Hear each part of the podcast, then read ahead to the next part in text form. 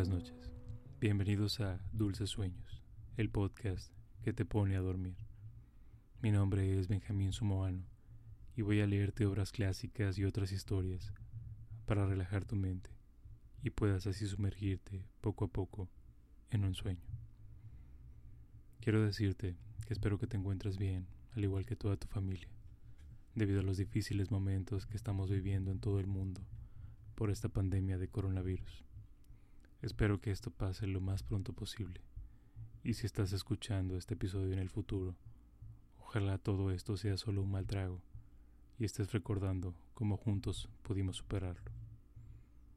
Y precisamente en estos tiempos de cuarentena, este podcast puede servirte para relajarte un poco, desconectarte del estrés que se vive por la situación o, por supuesto, su principal fin, el de ayudarte a conciliar el sueño.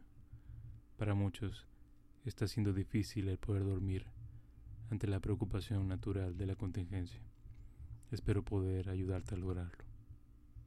Recuerda también que para no perderte ninguno de los episodios, puedes suscribirte gratis en Spotify, Apple Podcasts, iVoox o en tu aplicación de podcast preferida. Puedes escucharnos de igual forma en las bocinas inteligentes HomePod de Apple, Google Home y Amazon Echo. Solo pídele a Siri, a Google Assistant o a Alexa que reproduzca el podcast de Dulces Sueños. En España también puedes escucharnos en las bocinas Movistar Home. Y si conoces a alguien que podría beneficiarse de escuchar este podcast o podría gustarle, compártelo con él o ella. Puedes ayudarle a tener una buena noche de sueño y al mismo tiempo podremos llegar a más personas. Este es un buen momento. Recuerda también que en redes sociales estamos como Dulces Sueños Podcast. En las notas del show puedes encontrar los enlaces directos para Instagram, Facebook y Twitter. Esta noche te voy a leer el libro de El Retrato de Dorian Gray, una novela de Oscar Wilde que nos narra la historia de un hombre al que su vanidad y búsqueda de placer por sobre todas las cosas lo lleva a depositar su alma en un retrato que envejece en su lugar y sufre el efecto de los actos de maldad que él realiza, mientras se entrega a la mayor cantidad de vicios y excesos posibles. Es una obra que refleja los niveles tan bajos a los que puede llegar la condición humana, sin importar que el exterior diga otra cosa. Y ahora, acomoda tu almohada. Nota lo bien que se siente estar en tu cama a punto de dormir. Cierra tus ojos y déjame leer para ti. El retrato de Dorian Gray. Prefacio. El artista es creador de belleza. Revelar el arte y ocultar al artista es la meta del arte. El crítico es quien puede traducir de manera distinta o con nuevos materiales su impresión de la belleza, la forma más elevada de la crítica y también la más rastrera. Es una modalidad de autobiografía. Quienes descubren significados ruines en cosas hermosas están corrompidos sin ser elegantes, lo que es un defecto. Quienes encuentran significados bellos en cosas hermosas son espíritus cultivados. Para ellos hay esperanza. Son los elegidos, y en su caso, las cosas hermosas solo significan belleza. No existen libros morales o inmorales. Los libros están bien o mal escritos.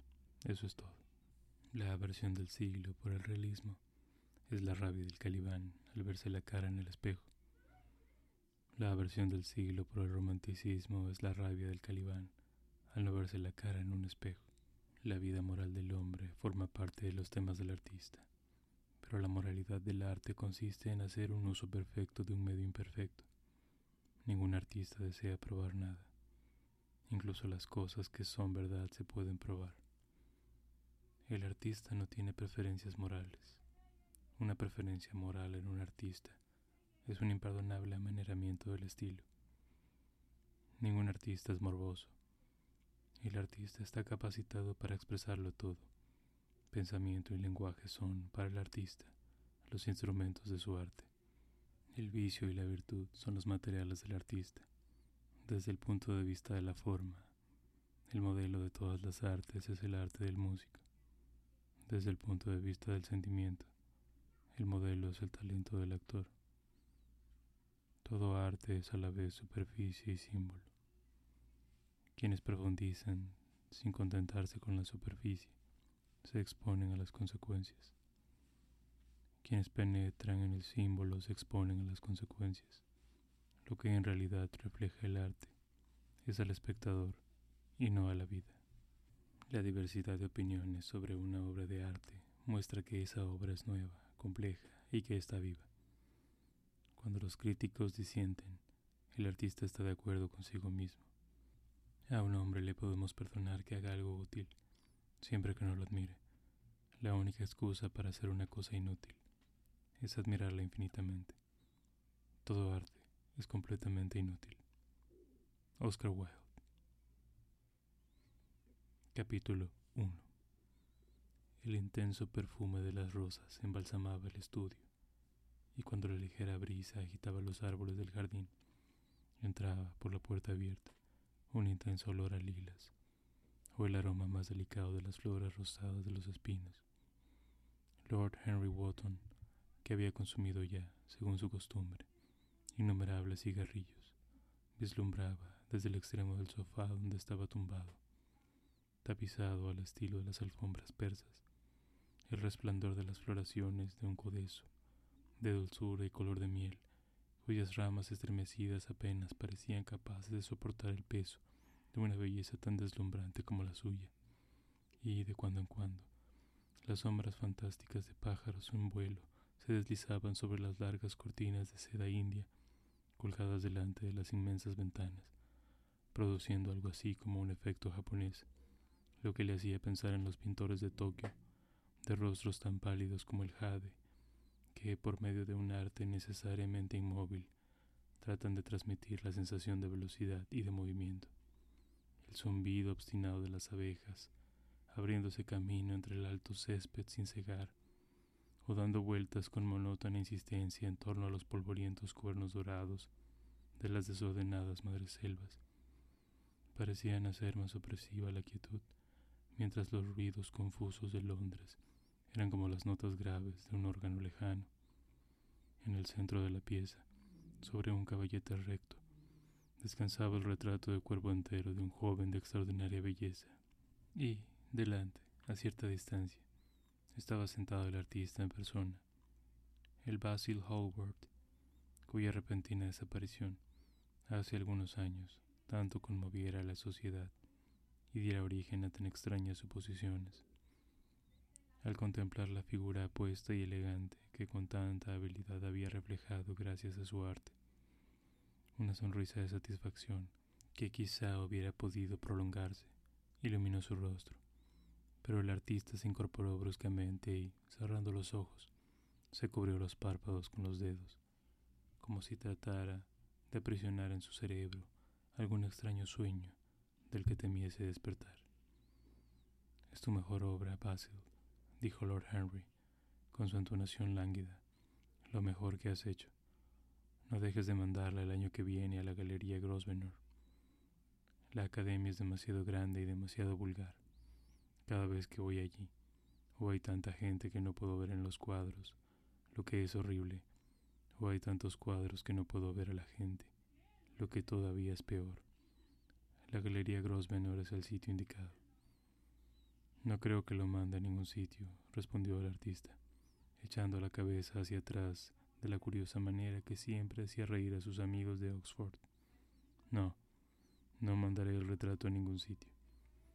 Lord Henry alzó las cejas y lo miró con asombro a través de las delgadas volutas de humo que, al salir de su cigarrillo con mezcla de opio, se retorcían adoptando extrañas formas.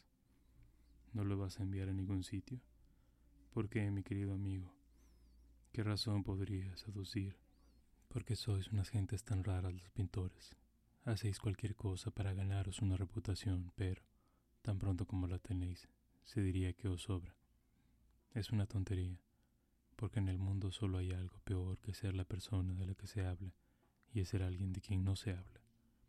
Un retrato como este te colocaría muy por encima de todos los pintores ingleses jóvenes y despertaría los celos de los viejos, si es que los viejos son aún susceptibles de emociones. Sé que te vas a reír de mí, replicó Hallward, pero no me es posible exponer ese retrato. He puesto en él demasiado de mí mismo. Lord Henry, estirándose sobre el sofá, dejó de escapar una carcajada. Sí, Harry, sabía que te ibas a reír, pero, de todos modos, no es más que la verdad. ¿Demasiado de ti mismo? A fe mía, Basil, no sabía que fueras tan vanidoso. No advierto la menor semejanza entre ti, con tus facciones bien marcadas y un poco duras, y tu pelo negro como el carbón, y ese joven Adonis, que parece estar hecho de marfil y pétalos de rosa. Vamos, mi querido Basil, ese muchacho es un narciso y tú, bueno, tienes por supuesto un aire intelectual y todo eso. Pero la belleza, la belleza auténtica, termina donde empieza el aire intelectual. El intelecto es por sí mismo un modo de exageración y destruye la armonía de cualquier rostro. En el momento en que alguien se sienta a pensar, todo él se convierte en nariz o en frente, o en algo espantoso. Repara en quienes triunfan en cualquier profesión docta. Son absolutamente imposibles, con la excepción, por supuesto, de la iglesia. Pero sucede que en la iglesia no se piensa. Un obispo sigue diciendo a los ochenta años lo que a los dieciocho le contaron que tenía que decir. Y la consecuencia lógica es que siempre tiene un aspecto delicioso. Tu misterioso joven amigo, cuyo nombre nunca me has revelado, pero cuyo retrato me fascina de verdad. Nunca piensa.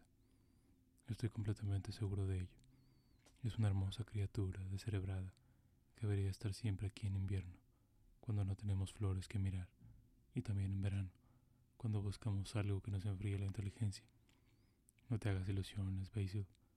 No eres en absoluto como él. No me entiendes, Harry, respondió el artista. No soy como él, por supuesto. Lo sé perfectamente. De hecho, lamentaría parecerme a él. Tengo ojos de hombros, te digo la verdad. Hay un destino adverso ligado a la superioridad corporal o intelectual. El destino adverso que persigue por toda la historia los pasos vacilantes de los reyes. Es mucho mejor no ser diferente de la mayoría. Los feos y los estúpidos son quienes mejor lo pasan en el mundo. Se pueden sentar a sus anchas y ver la función con la boca abierta, aunque no sepan nada de triunfar. Se ahorran al menos los desengaños de la derrota. Viven como todos deberíamos vivir, tranquilos, despreocupados, impasibles. Ni provocan la ruina de otros, ni la reciben de manos ajenas.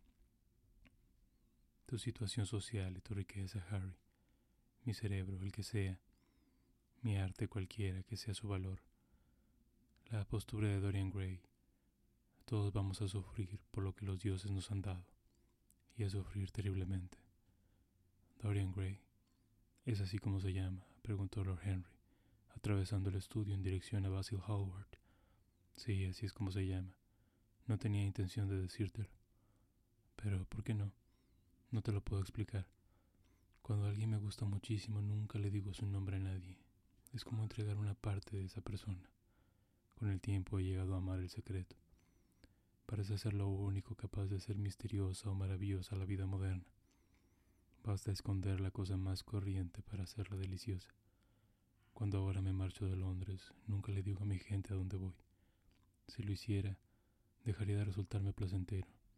Es una costumbre tonta, lo reconozco, pero por alguna razón parece dotar de romanticismo a la vida. Imagino que te resulta terriblemente ridículo, ¿no es cierto? En absoluto, respondió Lord Henry. Nada de eso, mi querido Basil. Pareces olvidar que estoy casado. Y el único encanto del matrimonio es que exige de ambas partes practicar asiduamente el engaño. Cuando coincidimos, cosa que sucede a veces, porque salimos juntos a cenar o vamos a casa del duque, nos contamos con tremenda seriedad las historias más absurdas sobre nuestras respectivas actividades. Mi mujer lo hace muy bien, mucho mejor que yo, de hecho. Nunca se equivoca en cuestión de fechas, y yo lo hago siempre, pero cuando me descubre, no se enfada. A veces me gustaría que lo hiciera, pero se limita a reírse de mí. No me gusta nada cómo hablas de tu vida de casado, Harry, dijo Basil Hallward, dirigiéndose hacia la puerta que llevaba al jardín. Creo que eres en realidad un marido excelente, pero que te avergüenzas de tus virtudes. Eres una persona extraordinaria. Nunca das lecciones de moralidad y nunca haces nada malo. Tu cinismo no es más que afectación. La naturalidad también es afectación, y la más irritante que conozco, exclamó Lord Henry, echándose a reír. Los dos jóvenes salieron juntos al jardín, acomodándose en un amplio ban- banco de bambú colocado a la sombra de un laurel. La luz del sol resbalaba sobre las hojas encerradas. Sobre la hierba temblaban margaritas blancas. Después de un silencio, Lord Henry sacó su reloj de bolsillo. Mucho me temo que de marcharme, Basil, murmuró, pero antes de irme insisto en que me respondas a la pregunta que te he hecho hace un rato. ¿Cuál era?, dijo el pintor sin levantar los ojos del suelo. Lo sabes perfectamente. No lo sé, Harry. Bueno, pues te lo diré. Quiero que me expliques por qué no vas a exponer el retrato de Dorian Gray. Quiero la verdadera razón. Te la he dado. No, no lo has hecho. Me has dicho que hay demasiado de ti en ese retrato, y eso es una chiquillada. Harry, dijo Basil Hallward, mirándolo directamente a los ojos. Todo retrato que se pinta de corazón es un retrato del artista, no de la persona que posa. El modelo no es más que un accidente, la ocasión. No es a él a quien revela el pintor. Es más bien el pintor quien, sobre el lienzo coloreado, se revela. La razón de que no exponga el cuadro es que tengo miedo de haber mostrado el secreto de mi alma. Lord Henry rió. ¿Y cuál es?, preguntó. Te lo voy a decir, respondió Hallward, pero lo que apareció en su rostro fue una expresión de perplejidad. Soy todo oídos, Basil, insistió su acompañante, mirándolo de reojo. En realidad es muy poco lo que hay que contar, Harry, respondió el pintor, y mucho me temo que apenas lo entenderías. Quizá tampoco te lo creas. Lord Henry sonrió y, agachándose, arrancó de entre el césped una margarita de pétalos rosados y se puso a examinarla. Estoy seguro de que lo entenderé, replicó, contemplando fijamente el pequeño disco dorado con plumas blancas. Y en cuanto a creer cosas, me puedo creer cualquiera con tal de que sea totalmente increíble. El aire arrancó algunas flores de los árboles y las pesadas floraciones de lilas, con sus pléyades de estrellas, se balancearon lánguidamente. Un saltamontes empezó a cantar junto a la valla, y una libélula larga y delgada como un hilo azul pasó flotando sobre sus alas de gasa marrón. Lord Henry tuvo la impresión de oír los latidos del corazón de Basil Hallward y se preguntó qué iba a suceder. Es una historia muy sencilla, dijo el pintor después de algún tiempo. Hace dos meses asistí a una de esas fiestas de Lady Brandon, a la que va tanta gente.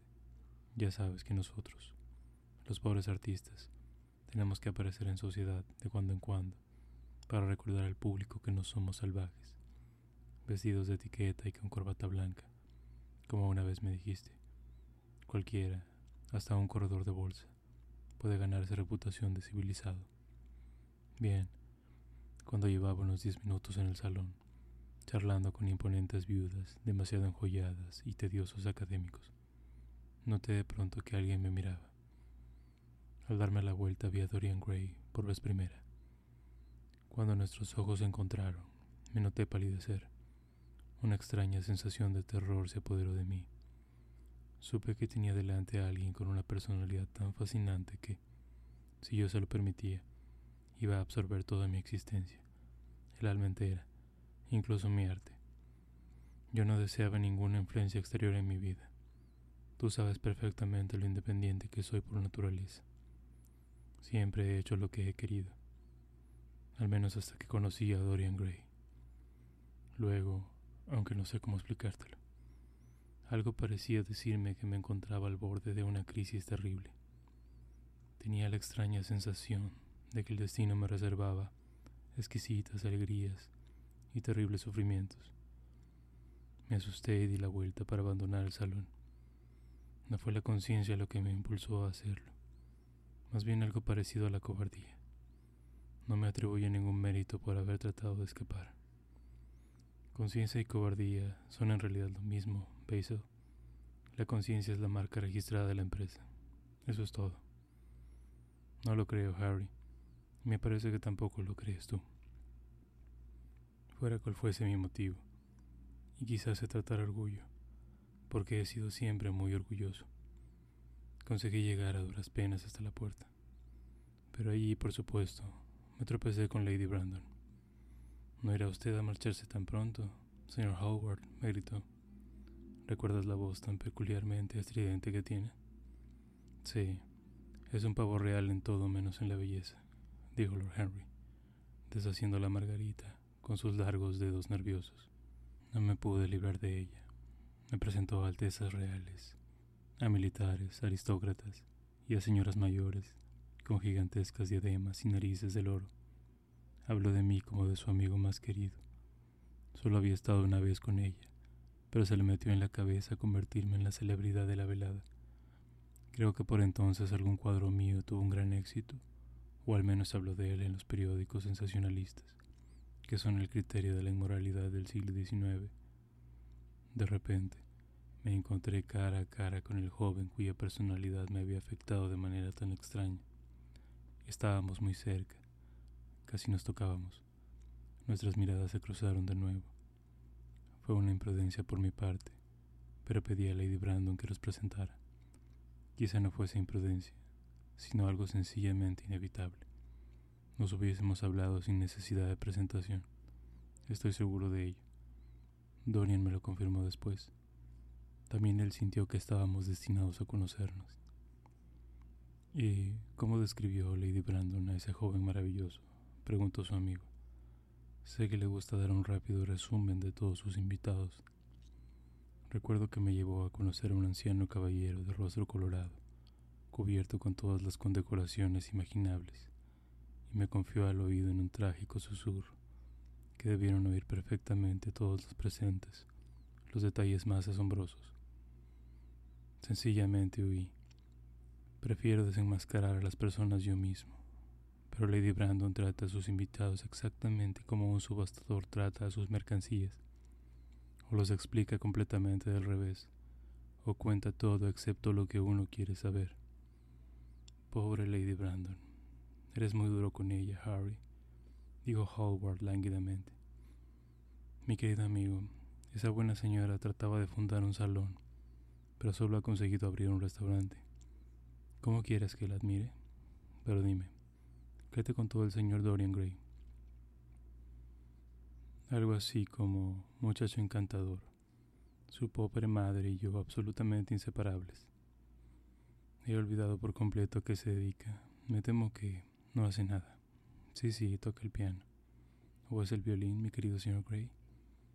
Ninguno de los dos pudimos evitar la risa y nos hicimos amigos al instante.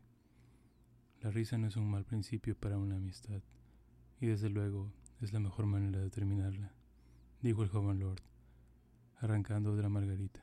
Hallward negó con la cabeza. No entiendes lo que es la amistad, Harry, murmuró, ni tampoco la enemistad, si vamos a eso. Te gusta todo el mundo, es decir, todo el mundo te deja indiferente. Qué horriblemente injusto eres conmigo, exclamó Lord Henry, echándose el sombrero hacia atrás para mirar las nubecillas que, como madejas enmarañadas de brillante seda blanca, vagaban por la oquedad turquesa del cielo veraniego. Sí, horriblemente injusto. Ya lo creo que distingo entre la gente. Elijo a mis amigos por su postura, a mis conocidos por su buena reputación y a mis enemigos por su inteligencia. No es posible excederse en el cuidado al elegir los enemigos. No tengo ni uno solo que sea estúpido. Todos son personas de cierta talla intelectual y en consecuencia me aprecian. ¿Te parece demasiada vanidad por mi parte? Creo que lo es. Coincido en eso contigo, pero según tus categorías yo no debo de ser más que un conocido. Mi querido Basil, eres mucho más que un conocido, y mucho menos que un amigo, algo así como un hermano, ¿no es cierto? Ah, los hermanos. No me gustan los hermanos. Mi hermano mayor no se muere y los menores nunca hacen otra cosa. —Harry —exclamó Hallward, frunciendo el ceño—. No hablo de todo en serio, pero me es imposible no detestar a mi familia. Imagino que se debe a que nadie soporta a las personas que tienen sus mismos defectos. Entiendo perfectamente la indignación de la democracia inglesa ante lo que llama los vicios de las clases altas. Las masas consideran que embriaguez, estupidez e inmoralidad debe ser exclusivo patrimonio suyo, y cuando algunos de nosotros se ponen ridículo nos ven como cazadores furtivos en sus tierras. Cuando el pobre Southwark tuvo que presentarse en el tribunal de divorcios, la indignación de las masas fue realmente magnífica. Y sin embargo, no creo que el diez por ciento del proletariado viva correctamente. No estoy de acuerdo con una sola palabra de lo que has dicho, y lo que es más, estoy seguro de que a ti te sucede lo mismo. Lord Henry se acarició la afilada barba castaña y se golpeó la punta de una bota de charol con el bastón de caoba, que en inglés eres, Basil. Es la segunda vez que haces hoy esa observación. Si se presenta una idea a un inglés auténtico, lo que siempre es una imprudencia. Nunca se le ocurre ni por lo más remoto pararse a pensar si la idea es verdadera o falsa. Lo único que considera importante es si el interesado cree lo que dice. Ahora bien, el valor de una idea no tiene nada que ver con la sinceridad de la persona que la expone. En realidad, es probable que cuanto más insincera sea la persona, más puramente intelectual sea la idea, ya que en ese caso no estará coloreada ni por sus necesidades, ni por sus deseos, ni por sus prejuicios. No pretendo, sin embargo, discutir contigo ni de política, ni de sociología, ni de metafísica. Las personas me gustan más que los principios, y las personas sin principios me gustan más que nada en el mundo. Cuéntame más cosas acerca de Dorian Gray. ¿Lo ves con frecuencia? Todos los días. No sería feliz si no lo viera todos los días. Me es absolutamente necesario. Extraordinario. Creía que solo te interesaba el arte. Dorian es todo mi arte, dijo el pintor gravemente. A veces pienso, Harry, que la historia del mundo solo ha conocido dos eras importantes. La primera es la que ve la aparición de una nueva técnica artística. La segunda, la que asiste a la aparición de una nueva personalidad, también para el arte.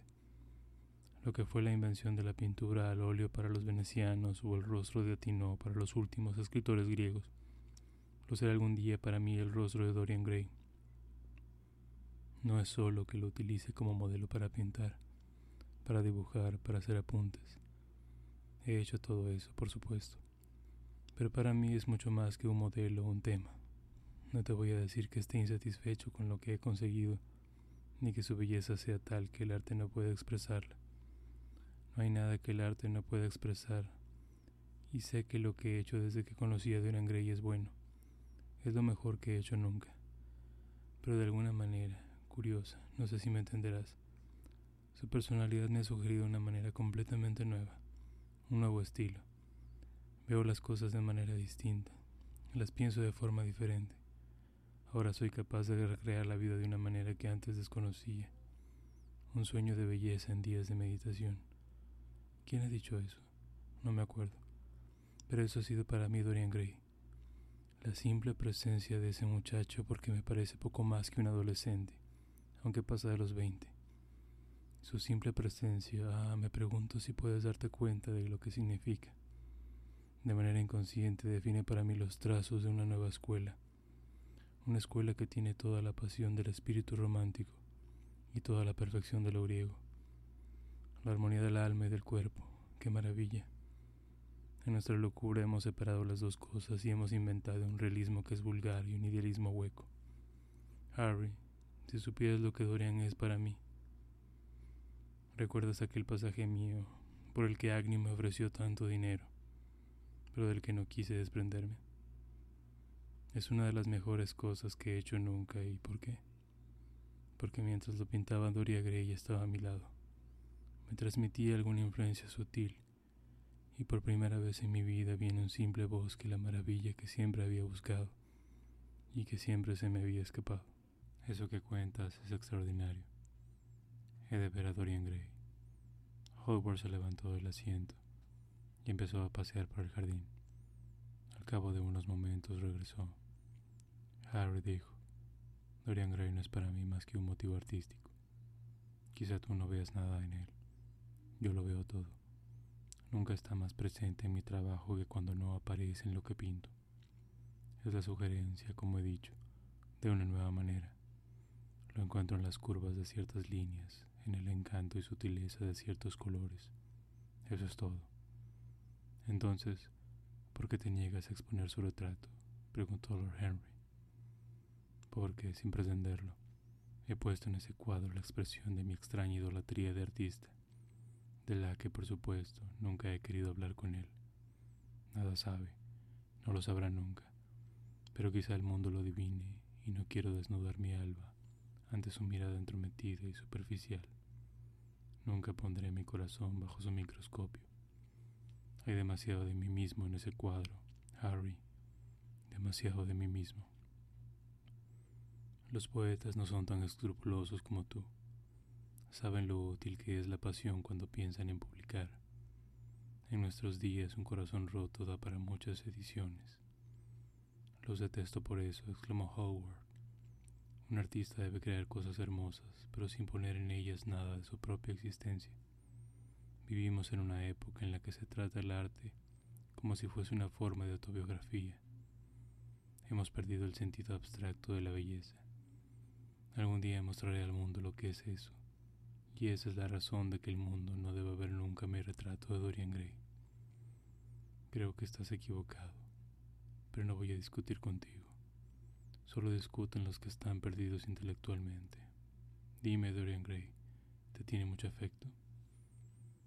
El pintor reflexionó durante unos instantes. Me tiene afecto, respondió, después de una pausa. Sé que me tiene afecto. Es cierto, por otra parte, que lo halago terriblemente. Hallo un extraño placer en decirle cosas de las que sé que después voy a arrepentirme. Por regla general es encantador conmigo. Y nos sentamos en el estudio y hablamos de mil cosas. De cuando en cuando, sin embargo, es terriblemente desconsiderado y parece disfrutar haciéndome sufrir. Entonces siento que he entregado toda mi alma a alguien que la trata como si fuera una flor que se pone en el ojal. Una condecoración que deleita su vanidad, un adorno para un día de verano. En verano los días solo son largos, Basil, murmuró Lord Henry. Quizá te canses tú antes que él. Es triste pensarlo, pero sin duda el genio dura más que la belleza. Eso explica que no nos esforcemos tanto por cultivarnos. En la lucha feroz por la existencia, queremos tener algo que dure. Nos llenamos la cabeza de basura y de datos, con la tonta esperanza de conservar nuestro puesto. La persona que lo sabe todo, ese es el ideal moderno. Y la mente de esa persona que todo lo sabe es una cosa terrible, un almacén de baratillo, todo monstruos y polvo, y siempre con precios por encima de su valor verdadero. Creo que tú te cansarás primero, de todos modos. Algún día mirarás a tu amigo y te parecerá que está un poco desdibujado, o no te gustará la tonalidad de su tez o cualquier otra cosa. Solo reprocharás con amargura y pensarás muy seriamente que se ha portado mal contigo. La siguiente vez que te visite, te mostrarás perfectamente frío e indiferente. Será una pena porque te cambiará. Lo que me has contado es una historia de amor. Habría que llamarla historia de amor estético. Y lo peor de toda historia de amor es que después Tino se siente muy poco romántico. Harry, no hables así. Mientras viva, la personalidad de Dorian Gray me dominará. No puedes sentir lo que yo siento. Tú cambias con demasiada frecuencia. Ah, oh, mi querido Basil, precisamente por eso soy capaz de sentirlo. Los que son fieles solo conocen el lado trivial del amor. Es el infiel quien sabe de sus tragedias.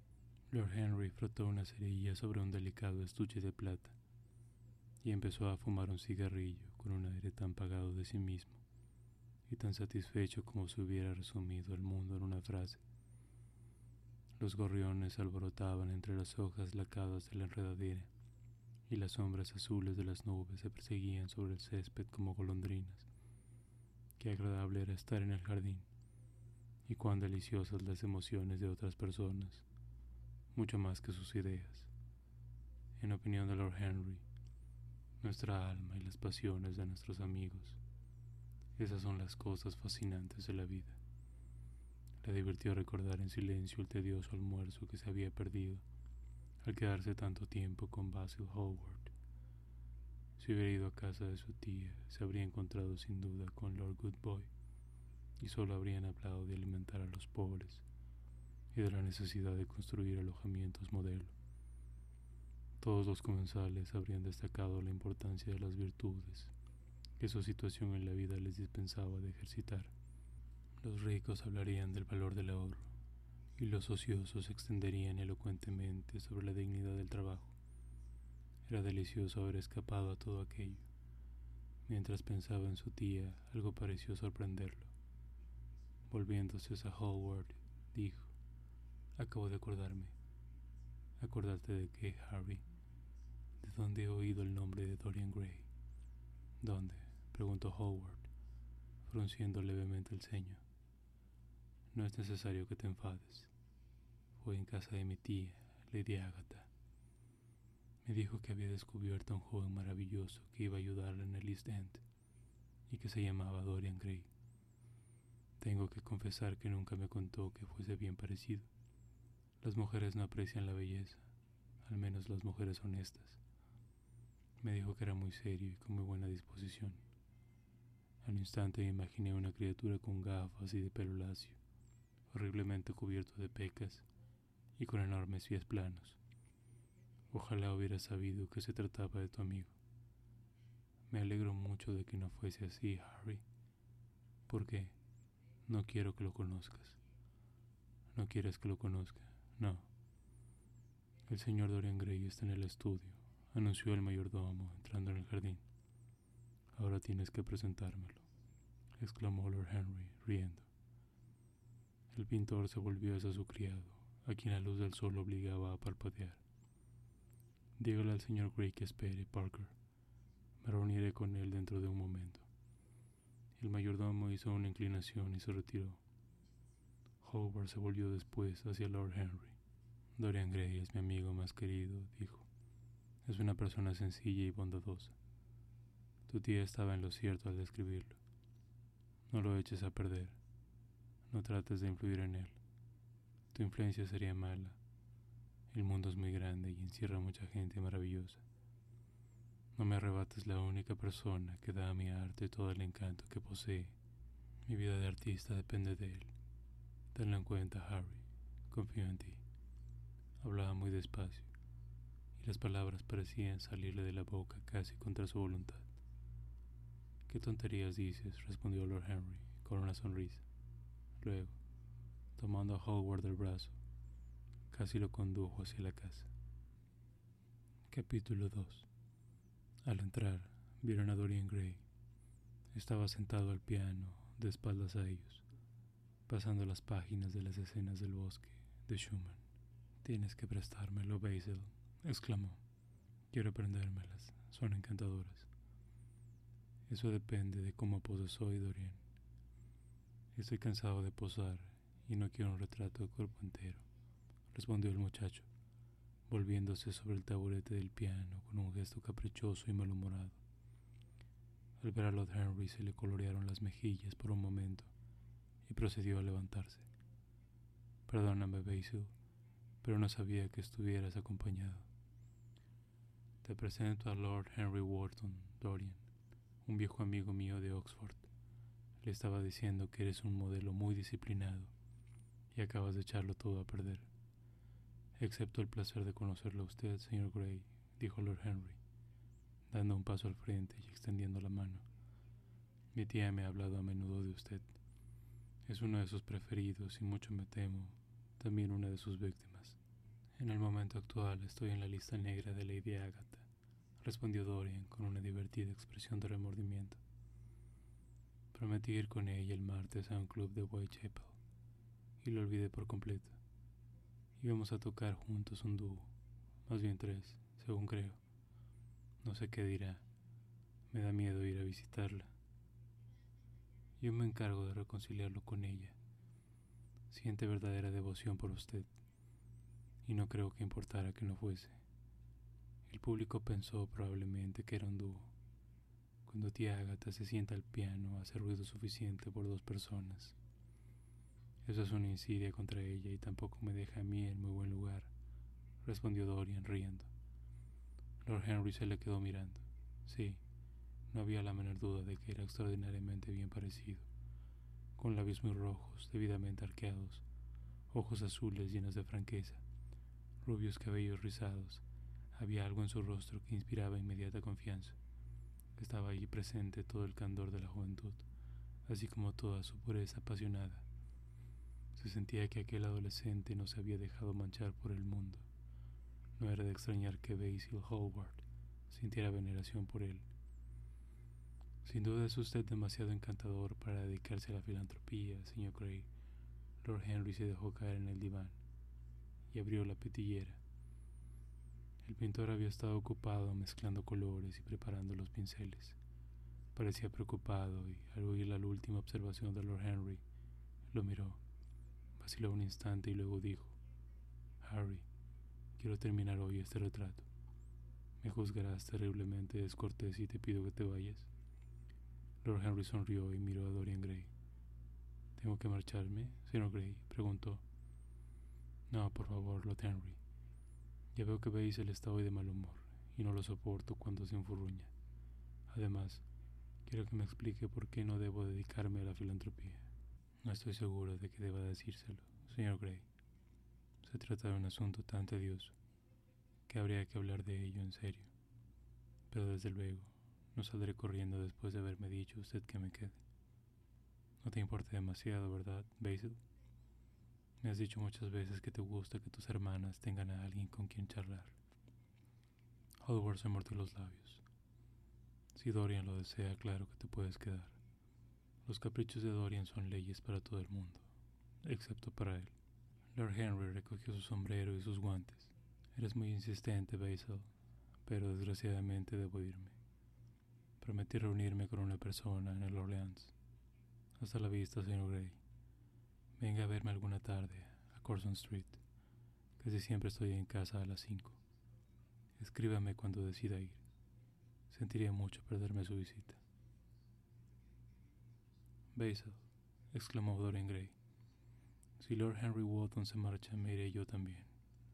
Nunca despegas los labios cuando pintas y es muy aburrido estar de pie en un estrado y tratar de parecer contento. Pídele que se quede, insisto. Quédate, Harry, para complacer a Dorian y para complacerme a mí», dijo Hallward, sin apartar los ojos del cuadro. «Es muy cierto que nunca hablo cuando estoy trabajando, y tampoco escucho lo que debe de ser increíblemente tedioso para mis pobres modelos. Te suplico que te quedes». «¿Y qué va a hacer del caballero que me espera en el Orleans?», el pintor se echó a reír. «No creo que eso sea un problema.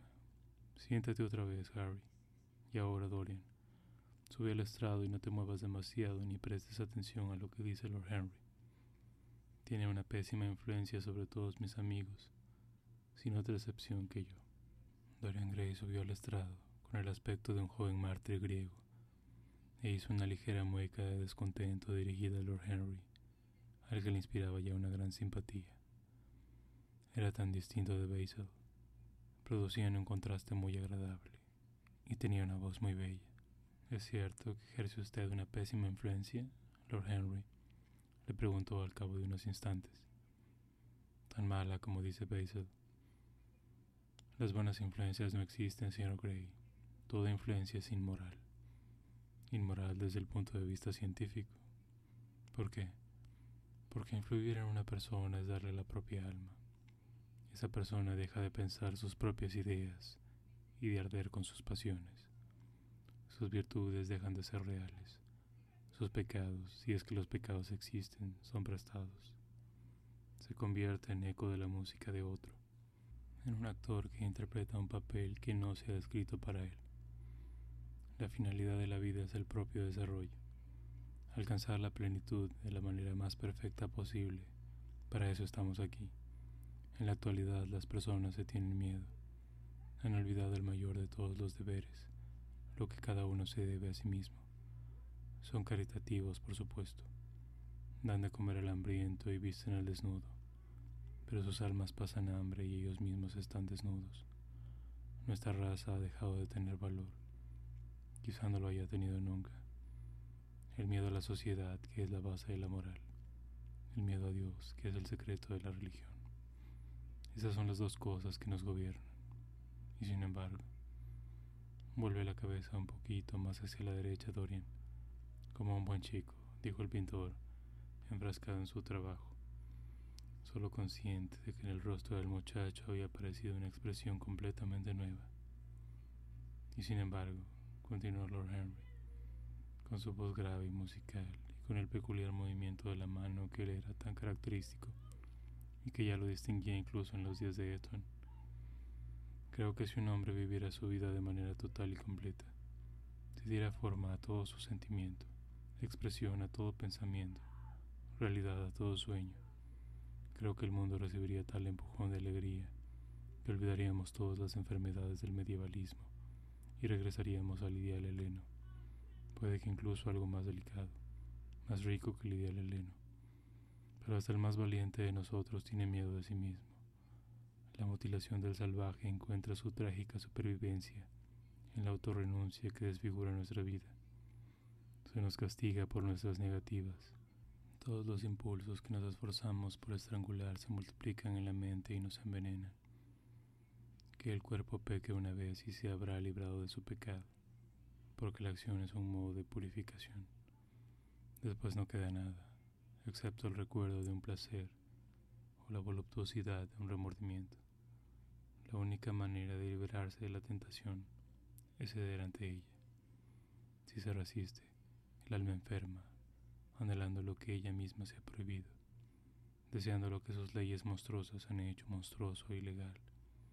Se ha dicho que los grandes acontecimientos del mundo suceden en el cerebro. Es también en el cerebro y solo en el cerebro donde se cometen los grandes pecados. Usted, señor Gray, usted mismo, todavía con las rosas rojas de la juventud y las blancas de la infancia, ha tenido pasiones que le han hecho asustarse, pensamientos que le han llenado de terror, sueños y momentos de vigilia, cuyo simple recuerdo puede teñirle las mejillas de vergüenza.